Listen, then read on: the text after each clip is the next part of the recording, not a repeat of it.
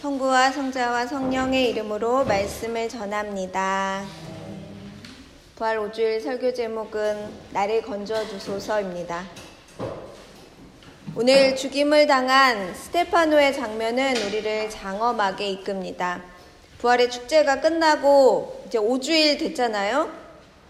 근데 우리가 빛남을 분명히 경험했는데 여전히 해결해야 할 많은 숙제들, 일들이 어떨 때 나를 숨막히게 할 때가 있습니다. 이상하다. 분명히 부활 지났는데, 부활 지나면 문제가 다 해결돼야 되는데, 여전히 뭔가 해결되지 않은 일상이 나를 답답하게 할 때가 있습니다. 그러나 우리들이 믿는 하느님은 모든 것을 해결하는 마법을 우리가 지니도록 어, 가르치지 않는다는 것을 우리는 기억해야 합니다. 내가 지금 아는 바를 두려움과 떨림 속에서 꺼내놓는 오늘을 사는 것, 그래서 그 이름이 기도라는 것입니다. 기도는 늘 그래서 하느님을 향해 있어야 합니다. 어디로 가는지 모르기 때문에 그렇습니다. 방향이 있는 거죠. 네, 어디로 가는지 모르는데 방향이 있어요. 하느님께 가는 것만 알 뿐입니다. 그래서 우리는 이것을 하루를 사는 것을 기도다라고 이야기합니다. 주님의 부활로 들떠있던 제자 공동체 이야기가 사도행전 앞장에 계속 나옵니다. 막 드디어 하늘에서 막 내리니까 불이 내리니까 사실 언어를 못 알아들었던 바벨론 탑의 사건이 있었잖아요. 말이 예전에는 다 한 말이어서 서로 무슨 말 하는지 다 알아들었어요. 남이 하는 말을 무슨 말인지 다 알아듣는다는 건 진짜 기쁜 일이에요. 우리는 사실 같은 말을 하는데도 무슨 말인지 당체 이해가 못해 뭐라고요? 막 이렇게 얘기하는데 바벨론 사건 때문에 그런 게 아닌가 가끔 생각해 봅니다. 그런데 사도행전 첫 장에 보면 하늘에서 불이 내려와서 드디어 말을 알아듣게 되는 그런 놀라운 사건이 일어납니다. 그래서 사도행전은 바벨론의 사건과 정확히 배치되는 장면으로 대비되는 어, 표현으로 많이 쓰입니다. 굉장히 들떠 있었던 제자 공동체입니다. 그래서 어떻게 할 것인가 우리가 가진 것만 나누자 신자들의 공동생활 지난주까지 읽었습니다. 자발적으로 모든 것을 다 나누었다라는 얘기가 들립니다. 희망이 그 공동체에 가득 찬 것을 알 수 있습니다. 근데 지금까지와는 좀 다른 느낌이 사도행전 6장에 쭉 내려 퍼집니다. 5장까지 따뜻하고 신나는 일상이 갑자기 단조로 바뀌게 됩니다. 단조로 바뀌는 노래 아세요? 아이유 노래? 갑자기 모르세요? 네. 단조로 갑자기 바뀝니다. 슬퍼지는 거죠. 이유는 왜 그러냐? 더불어 살아가는 다른 결을 가진 사람들 때문에 그렇습니다. 사도행전을 적은 루가가 예루살렘 교회의 심각한 불일치를 소개하고 있습니다. 우리랑 비슷하죠. 우리도 부활 딱 지나면 막 이제 그때 막 되게 좋잖아요. 막 교회도 다 없고 막 너무 좋은데 5주쯤 되니까 가만히 있어 봐 부활이 지났네. 초가 켜져 있고 부활 있었지? 라고 생각이 들고 여전히 답답한 일들이 있습니다. 예루살렘 교회도 그런 모습이 있었습니다. 표면적으로는 그리 심각해 보였지 않았지만 뭔가 굉장히 거기 안에 갈등이 여전히 남아 있었습니다. 아, 그래, 우리 같은 식구들이야. 하느님이 우리 모두 사랑하라고 했어. 라고로 끝이는 게 아니라 그 안에 다른 결을 가지고 있던 사람들. 드디어 갈등이 꽝 하고 부딪히는 사건이 사도행전 6장 첫 번째로 나옵니다. 뭐냐 하면 헬라어를 쓰는 사람이 그들의 과부가 히브리어를 쓰는 사람 과부보다 매일 음식 배분해서 소홀히 여긴다고 불평을 한 것입니다. 재밌죠? 그러니까 히브리어를 쓰는 과부들이 더 많이 가진 거예요. 왜냐? 유다인 공동체에는 헬라어를 쓰는 유다인들은 소수였기 때문에 그렇습니다. 더 많이 줬나요? 말이 통해서 그랬을까요? 아무튼 이 갈등이 굉장히 커지니까 교회는 어떤 식으로 해결하냐면 일곱 명의 부재 집사를 세웁니다. 그 중에 한 명이 이제 스테파노였던 거죠. 교회는 처음으로 부재직을 세웁니다. 근데 그들이 모두 놀랍게도 헬라인들이었습니다. 유대인이었지만 헬라 문화를 가진 사람들이 그들이었습니다. 스테파노는 디아스포라 포로기 그 예언자 시대 때 강대국들이 침범해 와가지고 이스라엘 민족들을 다른 나라로 끌고 가서 포로로 살던 그 시절에 있었던 사람 중에 그 후손입니다. 그러니까 거기에 살고 있었기 때문에 이미 뭐죠? 타 문화를 다 경험했죠. 그러니까 굉장히 언어를 두 개 이상 한다는 거는 사실 뭔가 특별한 무엇이 이제 생겨나는 겁니다. 헬라어를 사용하고 있었고 일곱 명의 부제가 모두 헬라어를 사용하고 있었고요. 그리고 문화의 다른, 다름을 굉장히 이해를 잘했기 때문에 놀라운 리더십을 가지고 있었다고 합니다. 그래서 새롭게 세워진 그 일곱 명의 부제가 모두 헬라파 사람들이었던 것은 어쩌면 당연한 거죠. 그 안에 지도력이 있던 사람을 이미 뽑은 거예요. 그러니까 이들은 이미 계층적으로는 높지 않았지만 어떤 가지고 있는 소양이나 능력으로는 탁월함을 가지고 있었던 것입니다. 이 이야기는 갑자기 뭐 물건을 나눠주는 복지 문제가 아니라 두 다른 문화의 충돌로 어, 이게 어떻게 해결될까? 예루살렘 교회가 뭔가 문제가 생긴 것입니다. 우리 다 좋지 않는가? 우리 다 가족이잖아! 야! 뭐 이랬는데 알고 봤더니 그 안에 또 나누어짐이 있었던 거죠. 사실 스테파노는 그 충돌 가운데 순교하게 되었습니다. 전통적인 입장에서는 그의 사형 집행은 어쩌면 굉장히 정당하다라고 뭐 읽을 수도 있습니다. 왜냐하면 그 사람이 뭔가 분란을 조장했고 그 사람은 헬라파 사람이었기에 정통 유대인이 아니었기 때문에 뭐 사형 집행이 어쩔 수 없었던 거 아니야? 민족 공동체의 안정을 위해서라면 죽어야 했던 게 아닌가라고 살펴볼 수 있지만 이 장은 스테파노의 입장에서 쓰여졌기 때문에 사도행전 7장은 뭔가 그 있죠. 둘 사이에 낀, 이 사이에 낀 사람이 제일 불쌍한 거 아시죠? 사이에 낀 사람. 이 사람과 저 사람 사이에 낄 때 이게 참 이러지도 저러지도 못하는 거. 사실 이쪽 귀도 열어야 되고 저쪽 귀도 열어야 되고. 스테파노가 그렇게 사이에 낀 충돌과 고통 속에서 안타깝고 절절하게 7장이 진술되어 있습니다. 그것은 그가 죽임을 당하면서도 그들을 미워하지 않았던 그의 기도 때문입니다. 그러니까 반은 헬라 사람이고 반은 유대 히브리 사람이었던 거예요. 그가 이렇게 기도합니다. 주님 이 죄를 저들에게 지우지 말아 주십시오. 그가 여전히 자기를 죽이겠다고 나선 그 사람들이지만 여전히 그들을 사랑했음을 알게 됩니다. 죽게 된 그 앞장 6장 사도행전 6장에 스테파노의 설교가 나옵니다. 설교가 굉장히 탁월해요. 그가 얼마나 유대교의 경전에 해박했는지 신학적 해석이 너무나도 철저히 잘 정리된 것을 사도행전 6장에서 알 수 있습니다. 그가 해석한 아브라함, 요셉, 모세, 다윗과 솔로몬, 그리고 예수님까지 이어지는 그 선지자의 약속은 이 구약 시대의 인물들이 예수님과 정확하게 이렇게 만나고 있구나. 그러니 구원자이신 예수님을 믿으면 되는구나. 스테파노가 정확히 이해하고 전달합니다. 그의 설교는 이스라엘 역사를 돌아보게 했고 아픈 곳을 후벼파면서 날카롭게 지적합니다. 그러니까 유대교에게 너희 그렇게 믿도록 했던 예수님 왜 안 믿는 거야? 이제는 좀 믿을 때가 되지 않았냐라고 강력하게 얘기하는 거죠. 스테파노의 설교는 그들에게 굉장히 들을 기가 있다면 굉장히 아팠을 거라고 생각합니다. 축제가 일어났고요.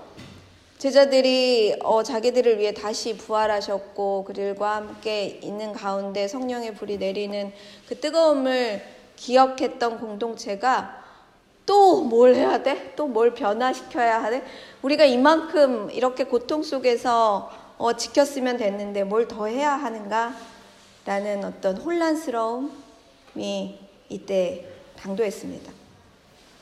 사도행전을 다룬 루가는 구원의 필수 조건인 한 사람은 오직 예수다라고 말한다고 합니다.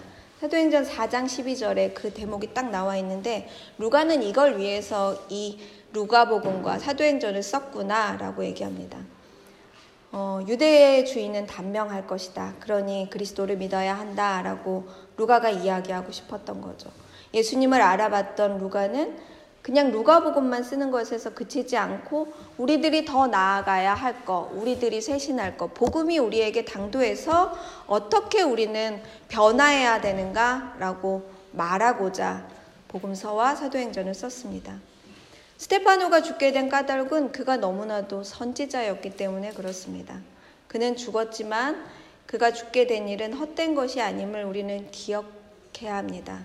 그의 죽음은 뭔가 이게 거기서만 끝나는 그 이야기가 그 서사가 거기까지만 끝나는 거. 그게 아니라 계속 이어지도록 했던 그 이야기로 이어졌습니다. 오늘 스테파노가 죽었던 그 현장에 너무나도 극적으로 사울이 그의 옷을 받게 되는 장면이 나와 있습니다. 이 비유가 너무 이게 루가가 아 이 교차점에 이 사, 스테파노가 있었구나. 스테파노의 겉옷, 겉옷은 좀 상징적이잖아요.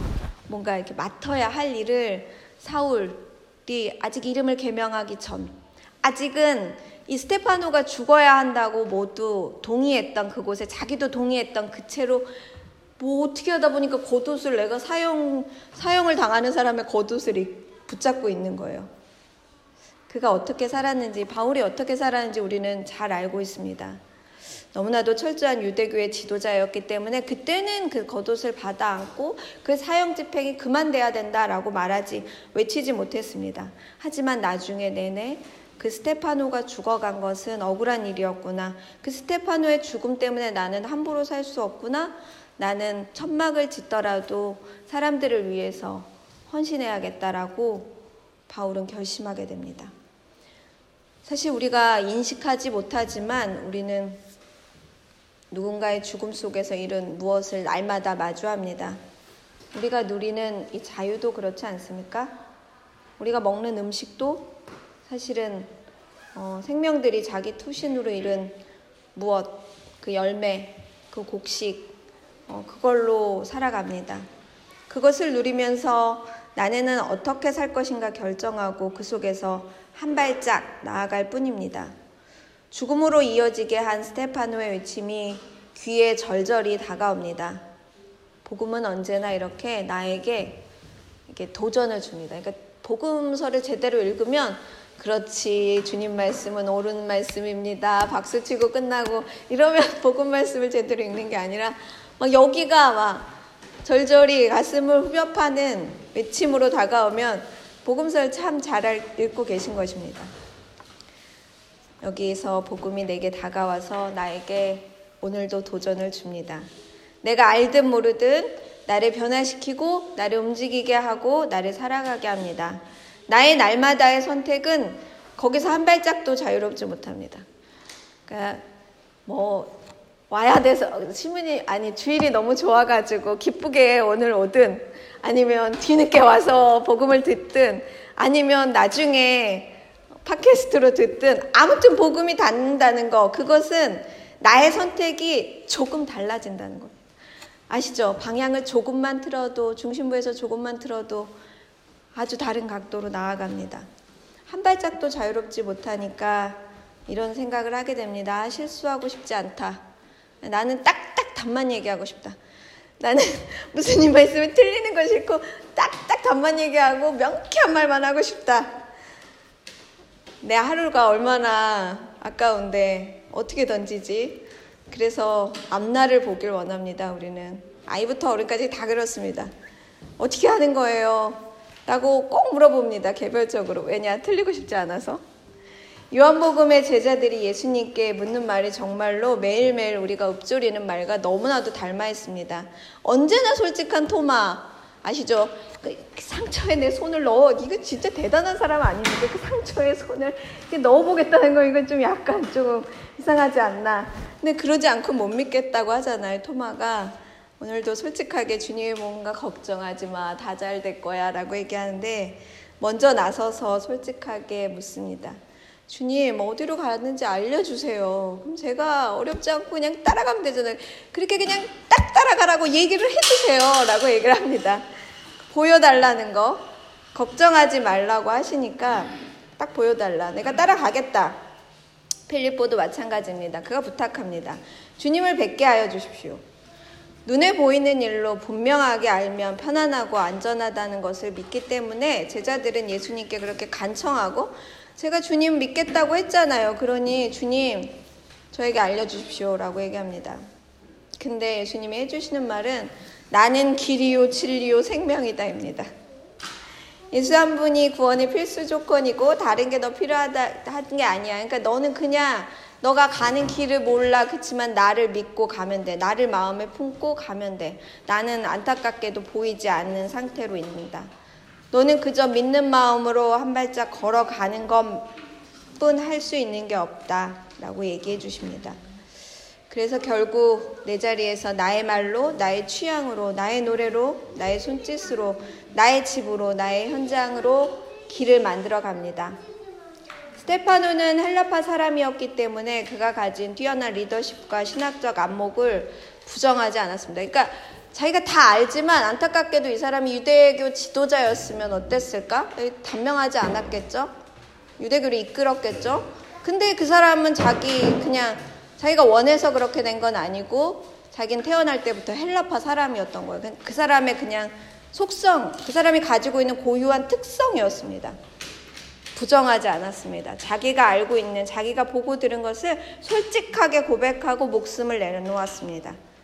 오늘 베드로가 보낸 첫 번째 편지 우리가 사제로 부르심 받는다는 것은 믿음으로 가능한 것이다라고 하면서 적어 내려갑니다.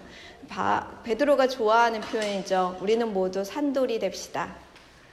저는 베드로 편지가 이제 두 개가 있거든요.